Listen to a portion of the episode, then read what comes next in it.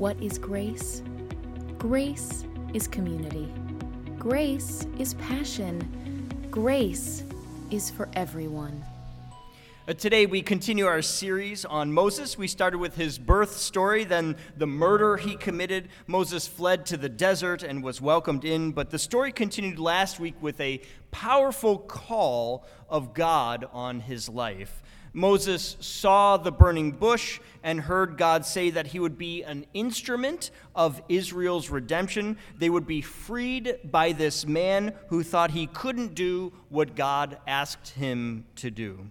Now we skip ahead a bit. Uh, Moses leaves Midian to tell the Israelite leaders about what is going to happen. They are ecstatic. They are convinced by a miraculous sign and, and ready to follow Moses. So Moses goes to the Pharaoh to convince him to free Israel, but he won't do it. Things actually get harder on the Israelites, and they are mad at Moses.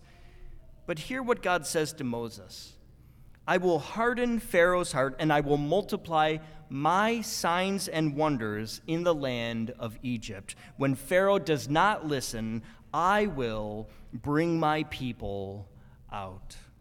So there are 10 plagues. The Nile turns blood red, perhaps from algae blooms. Uh, then there are frogs, gnats, flies, pestilence. When we come to today's scripture, Karen is going to read for us from the book of Exodus. Uh, this is the instructions for what to do before the final plague, that 10th plague. If Israel is going to avoid it, they must follow some very particular steps. Let's hear about the very first Passover from Exodus chapter 12, verses 1 through 14. Hear now the word of the Lord. The Lord said to Moses and Aaron in the land of Egypt, This month shall mark for you the beginning of months. It shall be the first month of the year for you. Tell the whole congregation of Israel that on the tenth of this month they are to take a lamb for each family, a lamb for each household. If a household is too small for a whole lamb, it shall join its closest neighbor in obtaining one. The lamb shall be divided in proportion to the number of people who eat it. Your lamb shall be without blemish, a year old male. You may take it from the sheep or from the goats. You shall keep it until the fourteenth day of the month. Then the whole assembled congregation of Israel shall slaughter it at twilight. They shall take some of the blood and put it on the two doorposts and the lintel of the houses in which they eat it. They shall eat the lamb that same night. They shall eat it roasted over the fire with unleavened bread and bitter herbs. Do not eat any of it raw or boiled in water, but roasted over the fire with its head, legs, and inner organs. You shall let none of it remain until the morning. Anything that remains until the morning you shall burn. This is how you shall eat it your loins girded, your sandals on your feet, and your staff in your hand. And you shall eat it hurriedly. It is the Passover of the Lord. For I will pass through the land of Egypt that night, and I will strike down every firstborn in the land of Egypt, both human beings and animals. On all the gods of Egypt I will execute judgments. I am the Lord. The blood shall be a sign for you on the houses where you live. When I see the blood, I will pass over you, and no plague shall destroy you when I strike the land of Egypt. This day shall be a day of remembrance for you. You shall celebrate it as a festival to the Lord. Throughout your generations, you shall observe it as a perpetual ordinance. And from 1 Corinthians chapter 5 verses 7 and 8, clean out the old yeast so that you may be a new batch, as you really are unleavened. For our paschal lamb, Christ, has been crucified, has been sacrificed. Therefore, let us celebrate the festival, not with the old yeast, the yeast of malice and evil, but with the unleavened bread of sincerity and truth. This is the word of the Lord for the people of God. Thanks be to God. Let's pray. God, may we be an inclusive community passionately following Jesus Christ. Be our rock and our Redeemer as you work in us and through us to bless the world. In Christ's name we pray. Amen. I once had the chance to travel to the Swiss mountains, and I remember being surprised at the top of a gondola that there was no peak at the top of this mountain, just a large, flat area. It was so large, in fact, that there was an entire farm at the top of this mountain with fencing, animals, and a small pond as we walked around this large area, the animals came to greet us, and we talked about what animals they had on their farm. Uh, you would think this would be very straightforward. A chicken is a chicken, and a duck is a duck. But what can be much harder to parse out is a sheep and a goat. Uh, two of us were convinced they were goats, and others were sure that they were sheep. But the question is how can you tell? Uh, I know it may seem like an odd pairing, but if I wasn't a pastor, I would probably be a game show host. Uh, you can ask my wife, Emily. She'll tell you I love the fun, the banter, and not knowing what will happen next. Uh, so maybe you could indulge me for a moment and play along in a little game with me. The game is simply called goat or sheep, all right? And I think we'll have a few images up on the screen in a little bit for you. But first, here, uh, you shear it for its wool. It is a sheep, yes, good. Which animal has a beard? The goat, yes. Uh, here's some Bible trivia for you. According to Matthew 25, which animal is the one that goes to heaven? Oh, a little unsure here. The sheep, yes, a few of you got it. And which one goes to hell? The goat. Mm-hmm. Which animal has horns? Both have horns. Ah, I tricked you on that one, huh? And uh, uh, and I, I, do we have the photos up here now? Okay, what kind of animal? Sheep, of course. And the next one, this cute little guy. What's that? That's a goat. Yes. Uh, how about this one? Oh, a mix, huh? Okay, so this one is actually famous because the farmer named this little guy Goatee, and it is, in fact, a sheep. uh, this next one's a little tougher. How about this one? Uh, this is a Damara African sheep. Uh, they look a lot like goats, though, don't they? Okay, one last one for you. Okay, and how about this one? All right, that is actually a geep, a genetic crossbreed of a goat and sheep. So everybody was right on that one. Well done. Excellent work. Goats and sheep are from the same family, Bovidae, and the subfamily Caprinae, so it makes sense that we might confuse them, right? So, so why review our farm animals on a Sunday morning? Well, what we usually think of as a very simple, straightforward question, an story about goats and sheep being separated and sent to heaven and hell when they are actually quite hard to distinguish. I imagine many of us have similar moments, things that maybe seem like they should be clear cut, but perhaps aren't. Uh, maybe you feel like this in raising children or dealing with family members. Uh, I remember we had a, a wedding scheduled here at Grace, and it seemed like we were pulling teeth to try and get things scheduled here at the church. Uh, we kept wondering what is wrong that this couple doesn't want to turn in their form to reserve their date for the wedding. They clearly still wanted to have the wedding here, but we were stuck on the very first step. In the office, uh, we kept having a back and forth about this because things just seemed off. It wasn't until months later that we learned that one of the family members was in a fatal car accident. Their whole world was flipped upside down in a moment, and the wedding was put on the back burner. When we found that out, it was like a collective, oh, we get it now. Everything that was happening made so much more sense knowing they had this terrible tragedy.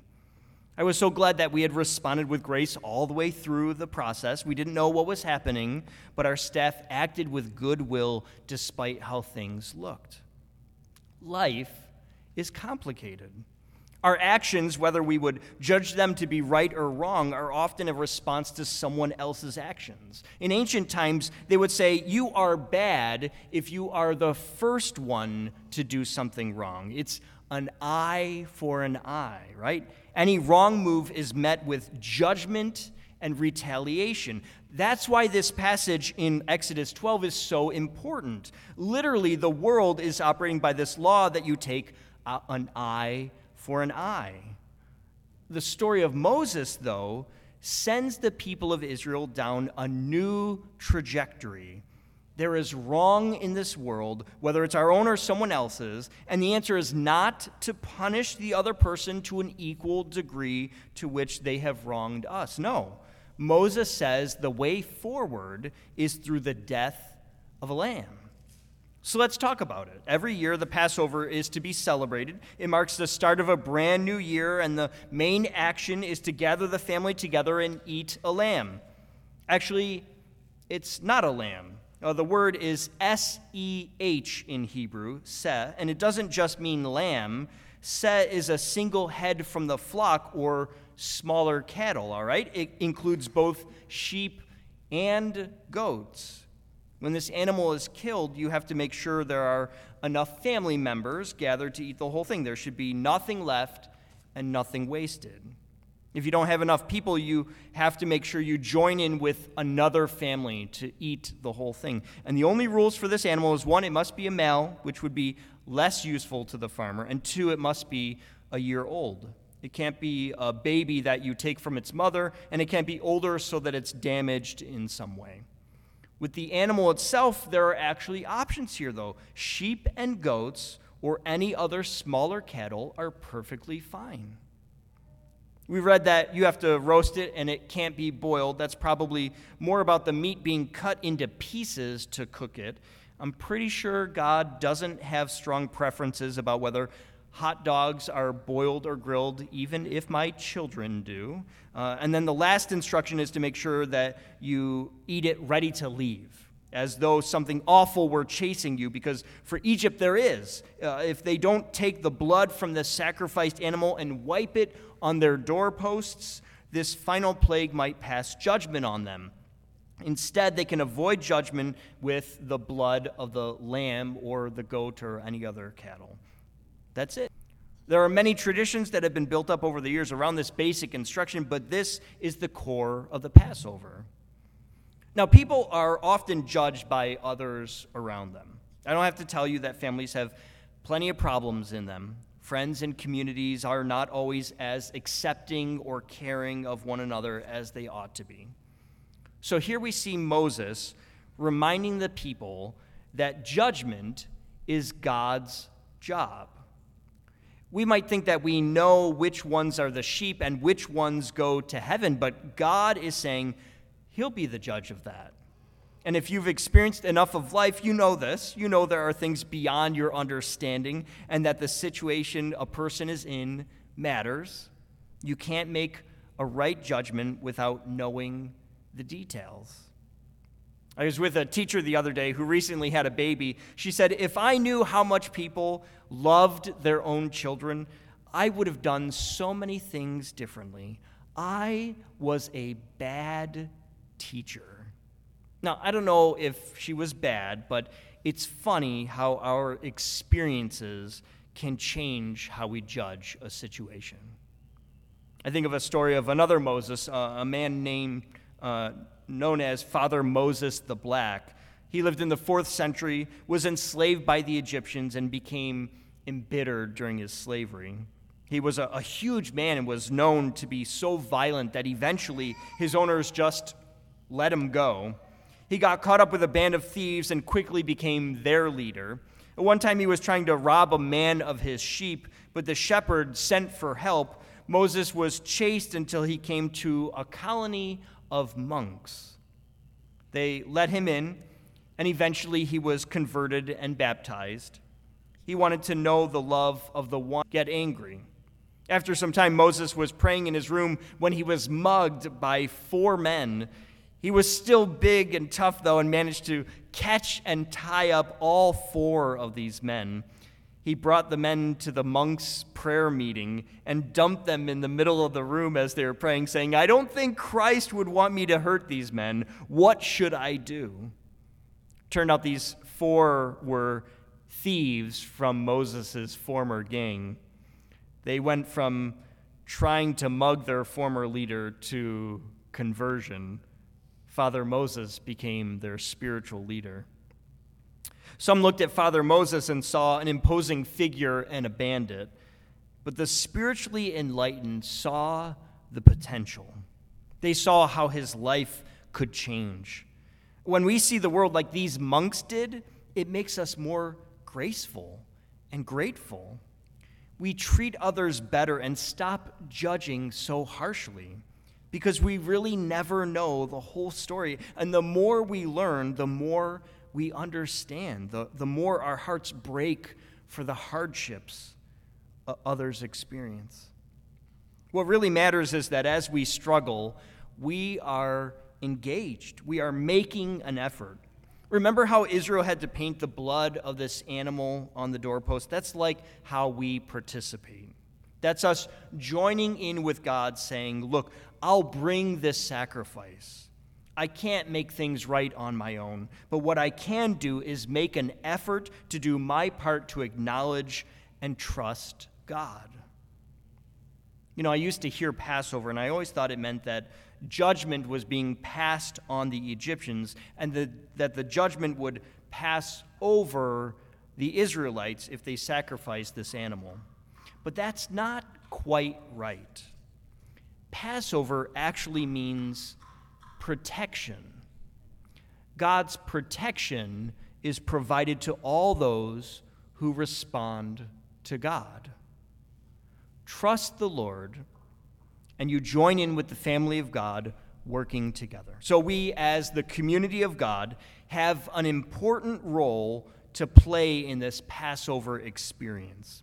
Not only do we participate uh, in receiving God's protection, we become God's community offering protection to others. So, uh, as we do this, as we work to protect others, our job is to reserve judgment. We let God be the judge of people and their situations. For now, we offer them protection, just like those monks, just like God would do. And don't miss the other part about gathering the family together. We are working to build community, to make sure everyone has a chance to participate and that there is enough food for everyone to celebrate God's work among us. So, how do we do this? What are the concrete steps we can take? Well, our VBS summer camp is certainly building community. People who would otherwise not hear about Jesus are getting a chance to hear the stories in the Bible and experience firsthand the love and care of the church community. There's the cereal collection we had throughout the past week to help feed those that don't have enough food. We are answering the call of Passover with VBS build community and protect the vulnerable. I also think of how when people are in need, we have discretionary funds, money reserved just for helping people who are in a tough place. Every once in a while, we hear about someone who went through a serious crisis or can't pay their bills. We step in and support these folks. We offer the protection of God when life is difficult. Uh, this week, my family, the Nevilles, had a, a, new member join our family. It's just for a little while, uh, but we are doing respite care as foster parents to a boy that is just nine years old.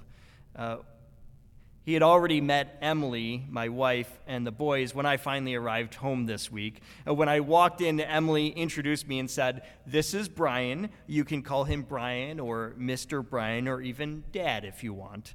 And the, this boy, he took to that like fish to water. He said, I can call him Dad? And when she agreed, I have been Dad to him ever since. Uh, he asked me to call him son, which Emily and I found quite endearing.